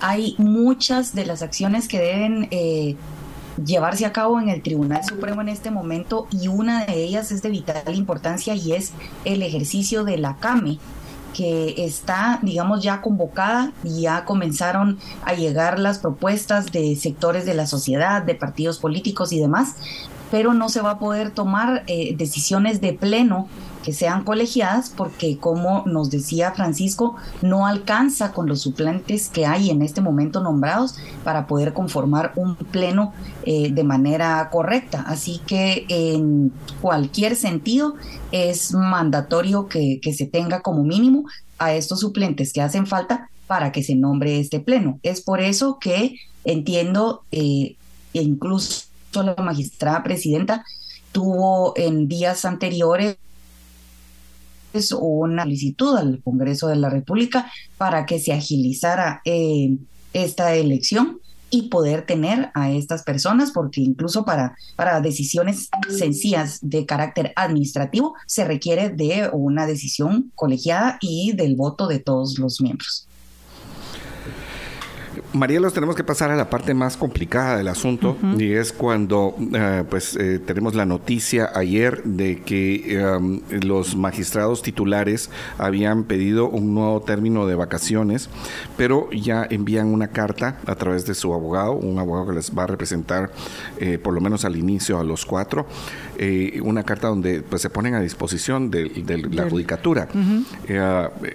¿qué, qué tenemos que hablar acerca de este proceso, uh, que, cómo debería de, realizarse ah, para que eh, podamos seguir con un orden constitucional, pero entendiendo que nadie puede estar por encima de la ley. Pues José Carlos, como tú lo mencionas, es, es quizás la parte más delicada. Realmente em, el juzgado a quien se presentó este oficio, que entiendo es el duodécimo penal, eh, recibe esto por de oficio, tiene que, recibirlo y darle trámite. No sabemos la decisión que van a tomar internamente en los juzgados, pero se sabe que informaron que están a disposición de la jueza que esté a cargo del proceso. En el mejor de los casos, esperaríamos que el sistema de justicia de este país funcione, que acepte esa solicitud que ellos están haciendo o esta, digamos, esta comunicación y que puedan presentarse para saber qué es lo que sucede. Y como decía María Dolores al inicio, que no eh, se dé ese, esa mala costumbre que se adquirió en años anteriores de que a todo el mundo le ponen prisión preventiva para cualquier cosa sino que se lleve un debido proceso, que hasta, hasta suena tan trillado decirlo del debido proceso, pero es que es exactamente eso lo que necesitamos, que los guatemaltecos tengamos la certeza que si nos estamos enfrentando a un proceso legal, tenemos derechos y tenemos un abogado y se van a cumplir con todos los requisitos o los derechos que tengamos por parte ya sea del Ministerio Público, del juez que lo está solicitando, de parte nuestra,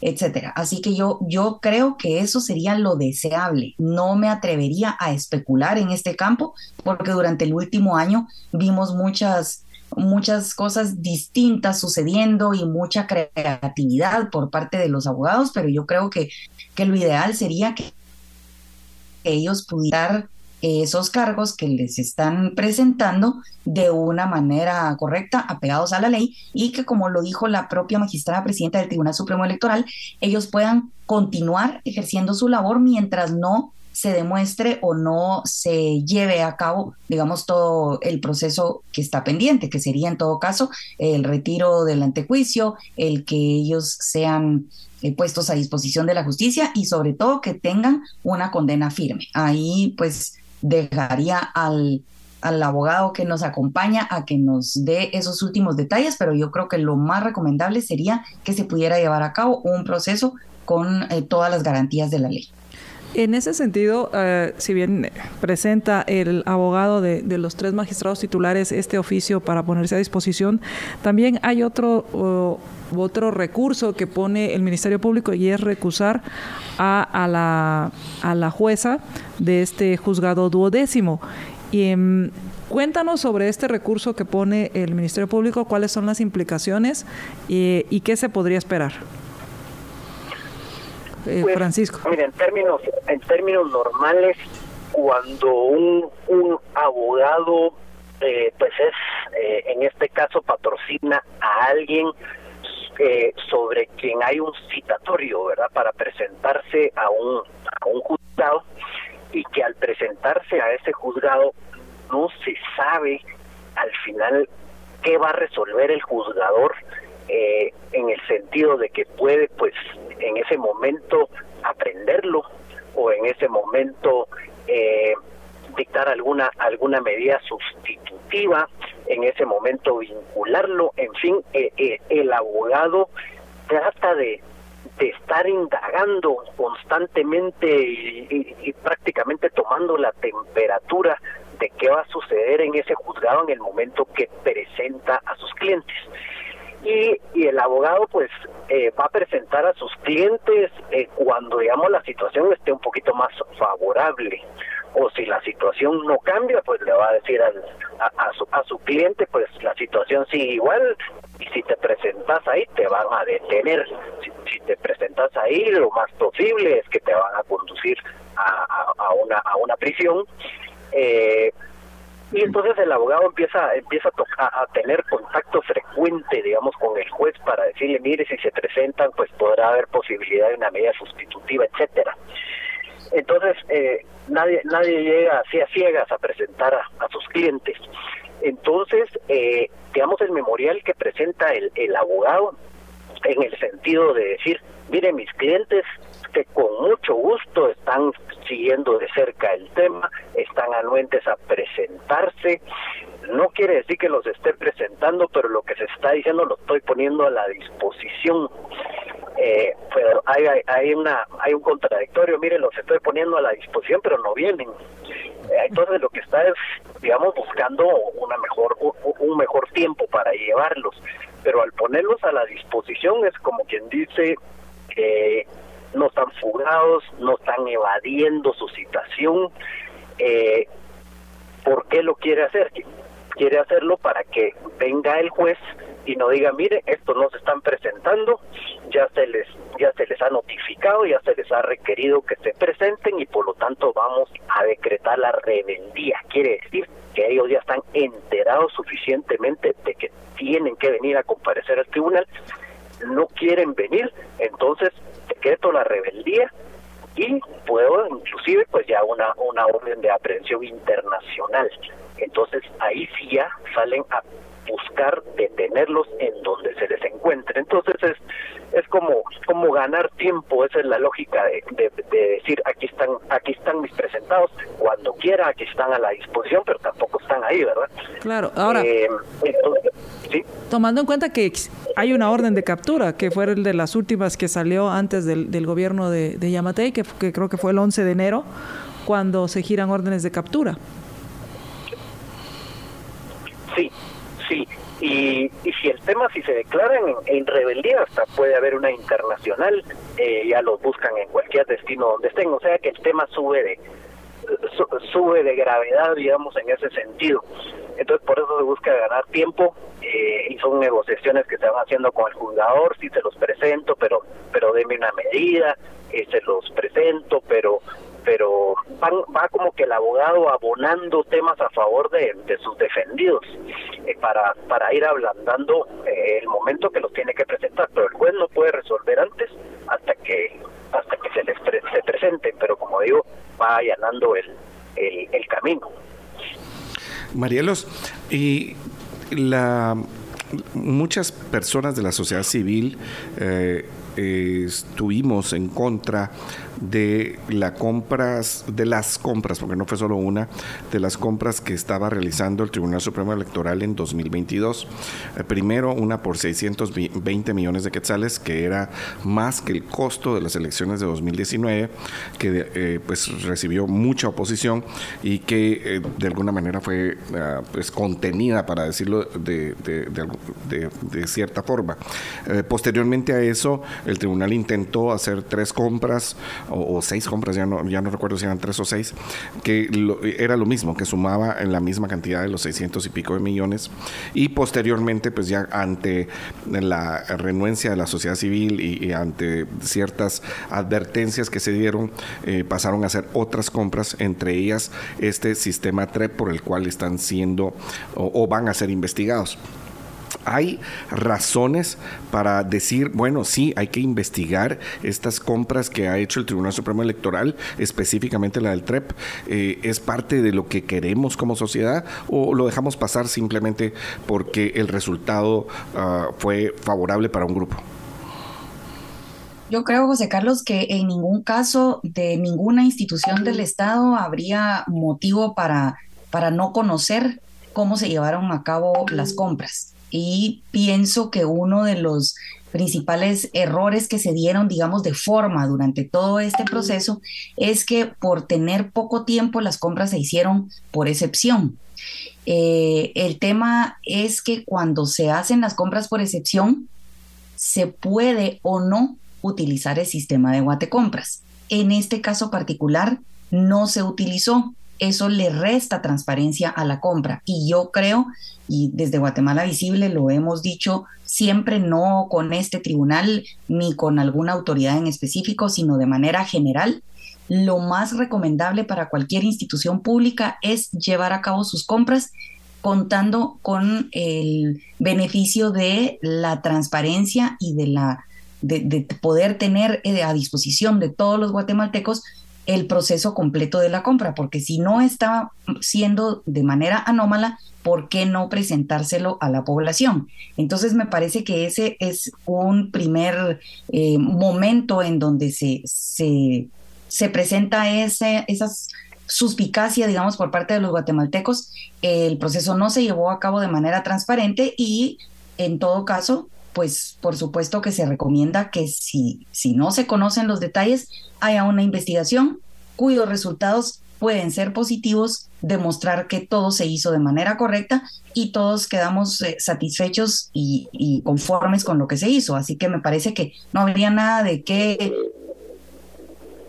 tener que hay una investigación y se demuestra que todo se hizo de manera correcta. Yo creo que, que nunca está de más y la recomendación sería que todas las compras del Estado, sean o no con procesos de excepción, se hagan a través de Guatecompras. Y en ese sentido, eh, ¿qué podemos esperar de, esta, de esta recusación que hace el MP, eh, Francisco, al, a, la, a la juzgadora, a la juez eh, del juzgado duodécimo que presenta una, una recusación? Esto de, del tema de la, de la recusación es pues pasado, entiendo yo, de la noticia de que estaban viendo que no había imparcialidad de, de la juzgadora, me parece. Entonces se le pide a la, a la juzgadora que se inhiba de conocer, o sea, que ya no siga conociendo el caso, que se traslade a otro juzgador. Se le pide y la juzgadora tiene el derecho de decir, no, yo no estoy siendo eh, no estoy parcializada y yo quiero seguir conociendo el tema porque las causales que me están presentando para mí no son válidas o las acepta. Eh, hay muchos juzgadores que, que sí se afanan en quererse quedar en el proceso porque no quieren admitir que tienen parcialidad y hay otros hay otros juzgadores que como dice hasta favor les hacen de quitarlo de un juicio tan controversial y tan público. Eh, dependiendo de la, de la postura de la juzgadora, todavía existe la posibilidad de apelarlo. Y se va, se va y se discute en apelación el tema y después, pues, dependiendo de lo que, lo que se procedía en apelación, se resuelve si o no se debe excusar el, el, el juzgador, entonces regresa el tema nuevamente, pero si esto entra en, entra en una en una fase de un paréntesis en este sentido, porque se está se está discutiendo esa esta esta posibilidad, o sea que vamos a tener eh, por lo menos un, un mes o un par de meses en una discusión de este tipo. Eh, por lo que entiendo, mientras tanto, el Congreso deberá elegir a los magistrados suplentes para que continúe toda la actividad dentro del Tribunal Supremo Electoral. Eh, una muy importante es esto del tema de la revisión del proceso electoral y qué eh, reformas o qué acciones se deberían tomar para mejorar el proceso electoral. Y por otro lado está el tema de que se siga el el debido proceso, que se siga un juicio con respecto a estas dudas que hay con respecto a esta compra. Sí, Marielos, y, y sí, eh, la, lo que nos eh, dice María Dolores es esta revisión, que es la Comisión de Actualización y Modernización Electoral, la CAME, eh, que no puede integrarse si no están todos los magistrados. Es correcto. Lo que sucede es que debe haber eh, pleno para cualquier toma de decisión. Digamos, la próxima semana hay un acto público que lo va a presidir, obviamente, la presidenta del tribunal con los suplentes, pero de ahí a que se logre concretar la recepción de todas las propuestas, acción eh, dentro del Tribunal Supremo Electoral, esa es la parte donde se van a ver imposibilitados y se va a quedar, digamos, como, como sonto el ejercicio. Así que me parece que a partir de hoy que se ha nombrado que, que, estos dos magistrados suplentes sean nombrados, ya hay, digamos, una, una mejor posición por parte del Tribunal Supremo Electoral para recoger toda esta información que los guatemaltecos vamos a trasladar a través de la CAME y posteriormente para poder hacer una propuesta concreta al a la Comisión de Asuntos Electorales en el Congreso de la República, que dicho sea de paso va a ser el lugar específico en donde de verdad se van a tomar las decisiones si se hacen cambios o no, porque tú te recordarás, José Carlos, que estuvimos presentes hace cuatro años cuando la CAME fue, digamos, un un ejercicio muy peculiar en donde hubo de todo, ¿verdad? Hubo una gran variedad de, de, guatemaltecos más bien manifestando una catarsis de todo lo que desearían del sistema electoral en el país. Eh, eh, hubo música, hubo de todo no, lo cantada. vamos a olvidar jamás. Sí, una propuesta cantada, sí.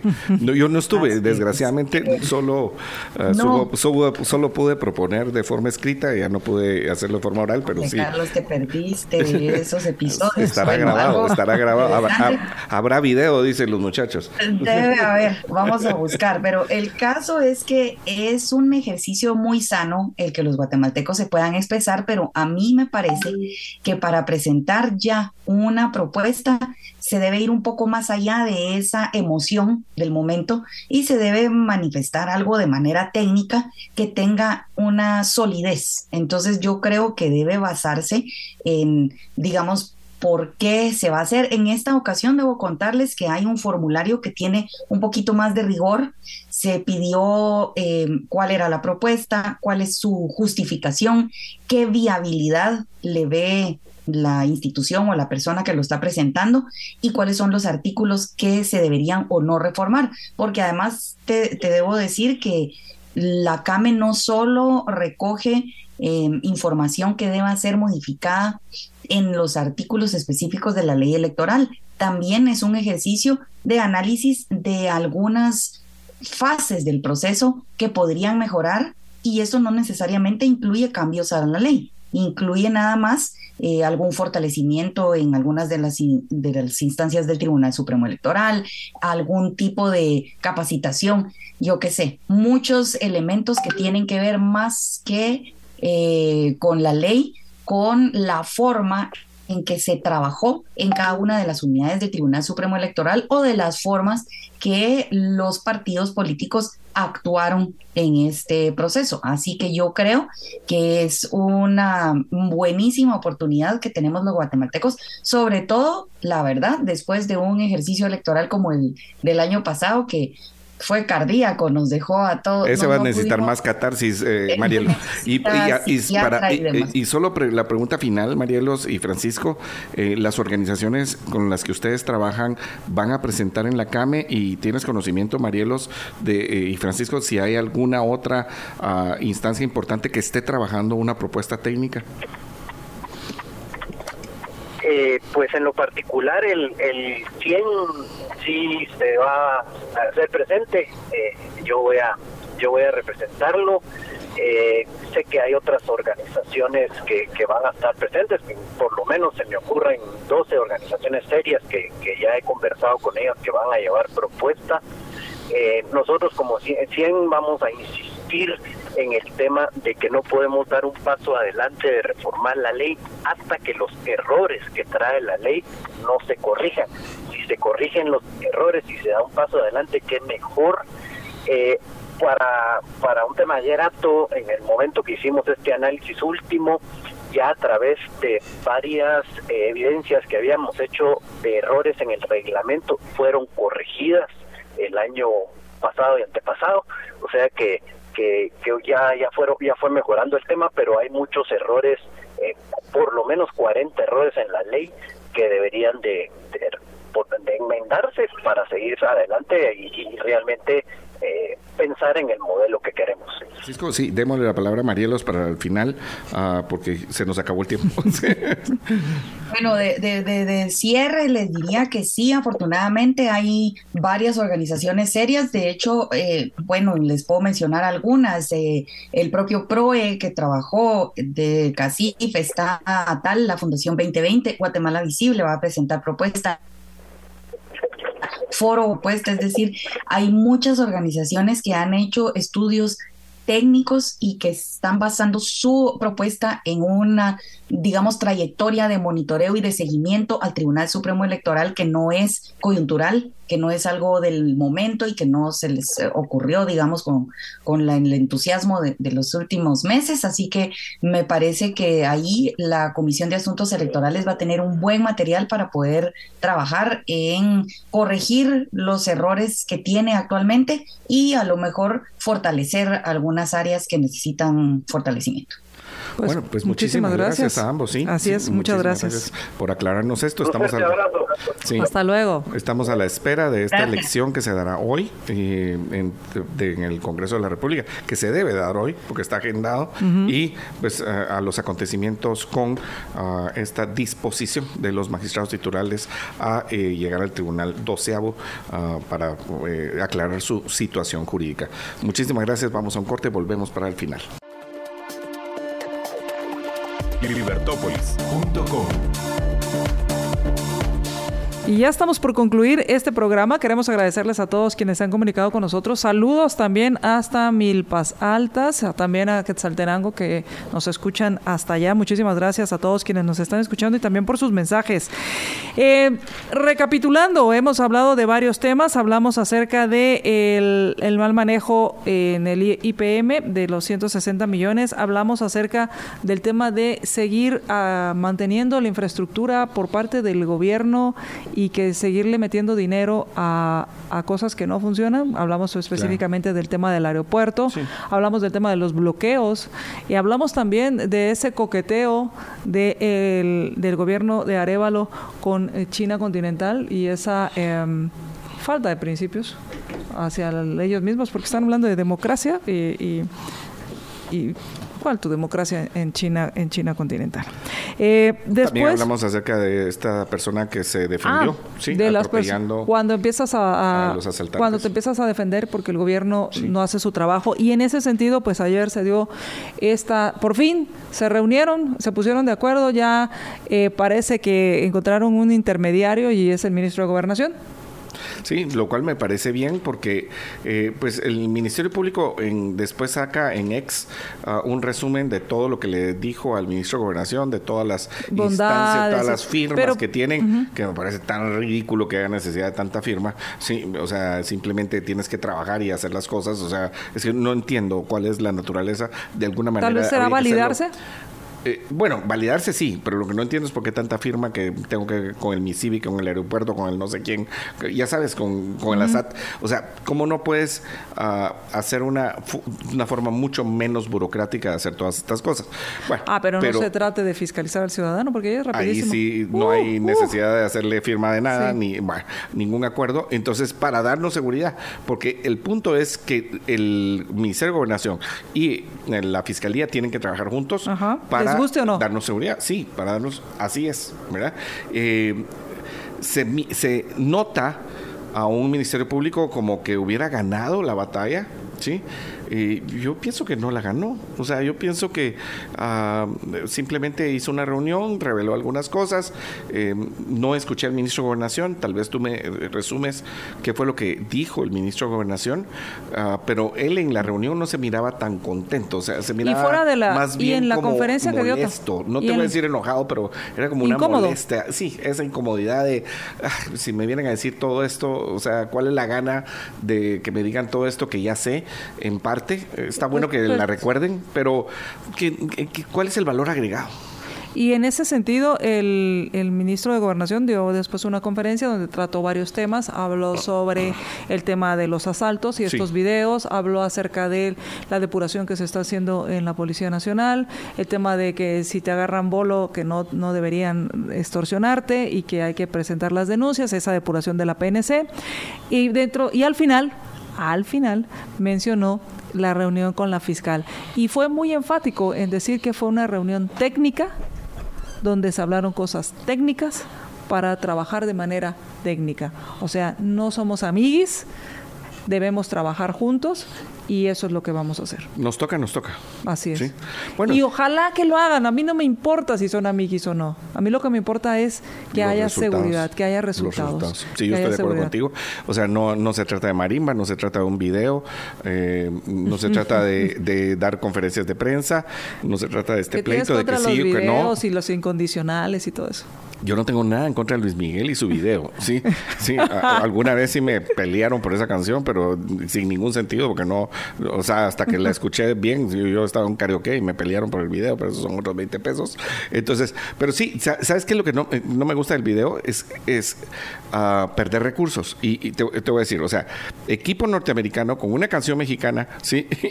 y, con eh, chapines, ¿sí? Si te das cuenta, hasta en el uniforme está la, la, bandera de los Estados Unidos, en uno de los uniformes. Ah, bueno, sí, o sea, ah. pero, pero, o sea, para, yo lo que quiero son resultados no otra cosa. O sea, no me importa. Eh, y cuando mires al cielo me vas a encontrar, Señor bendito. Entonces, bueno, el punto es uh, que, no que de los cielos, ¿te acuerdas que había un narco que era el Señor claro, de los cielos? Claro. Entonces, lo que queremos son resultados. Uno de los puntos interesantes es que yo no escuché que en esa reunión se trataran los tres o cuatro puntos o cinco puntos que había pedido el presidente de la República platicar con la fiscal. Si te, diste cuenta de esa ausencia, no se habló de los derechos humanos, de, de todas estas cosas que sí es un asunto que les compete a los organismos de seguridad. Pero el tema de la... Bueno, es que tampoco pueden hablar de casos específicos. Lo que sí pueden hablar es cómo van a trabajar con la protección. De... Pero, es que si vas a hablar del tema de los derechos humanos, ¿qué más quieres con el tema de las extorsiones y el tema de que empiecen por ahí? No, es que estoy de acuerdo contigo, pero lo que digo es que no se trataron los temas, ¿sí? Que pidió el Ejecutivo. Solo se trató de la agenda que presentó el Ministerio Público. En fin. Eh, nos esperaremos temporadas. no, temporada 3 o 4, porque la temporada 1 la invitación no voy a llegar. Temporada 2 es llegué y no, no me puedo quedar. Temporada 3 es te invito de regreso, pero mando a otro. ¿Esperamos la temporada 4? Yo espero que no. Yo espero que la temporada 4 ya sea trabajo en conjunto, les guste o no. Creo que el, punto de fricción va a ser conforme vayan avanzando las investigaciones del caso Semilla, que pues, hubo ayer audiencia eh, y que se presentó la magistrada, la magistrada presidente para pues apoyar a sus trabajadores, porque están siendo señalados por el... Eh, dos dos eh, personas están siendo señaladas, o al menos en este caso se mencionaban estas dos personas señaladas del el caso de la, de la conformación integración o la integración del, del partido Movimiento Semilla. Así que creo que ahí me empezarán las fricciones porque pues esa investigación debe continuar como deben haber otras. Debe continuar. Como deben haber otras. Bueno, pero hasta aquí, o sea, le recordamos, viva la libertad. Así es. Ciudadano bien informado, ciudadano respetado.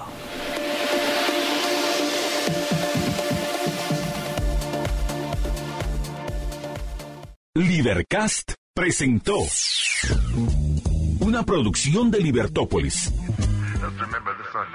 Recuerda suscribirte y dejarnos cinco estrellas para que continuemos trabajando en producir más podcasts de tu interés. Libertópolis.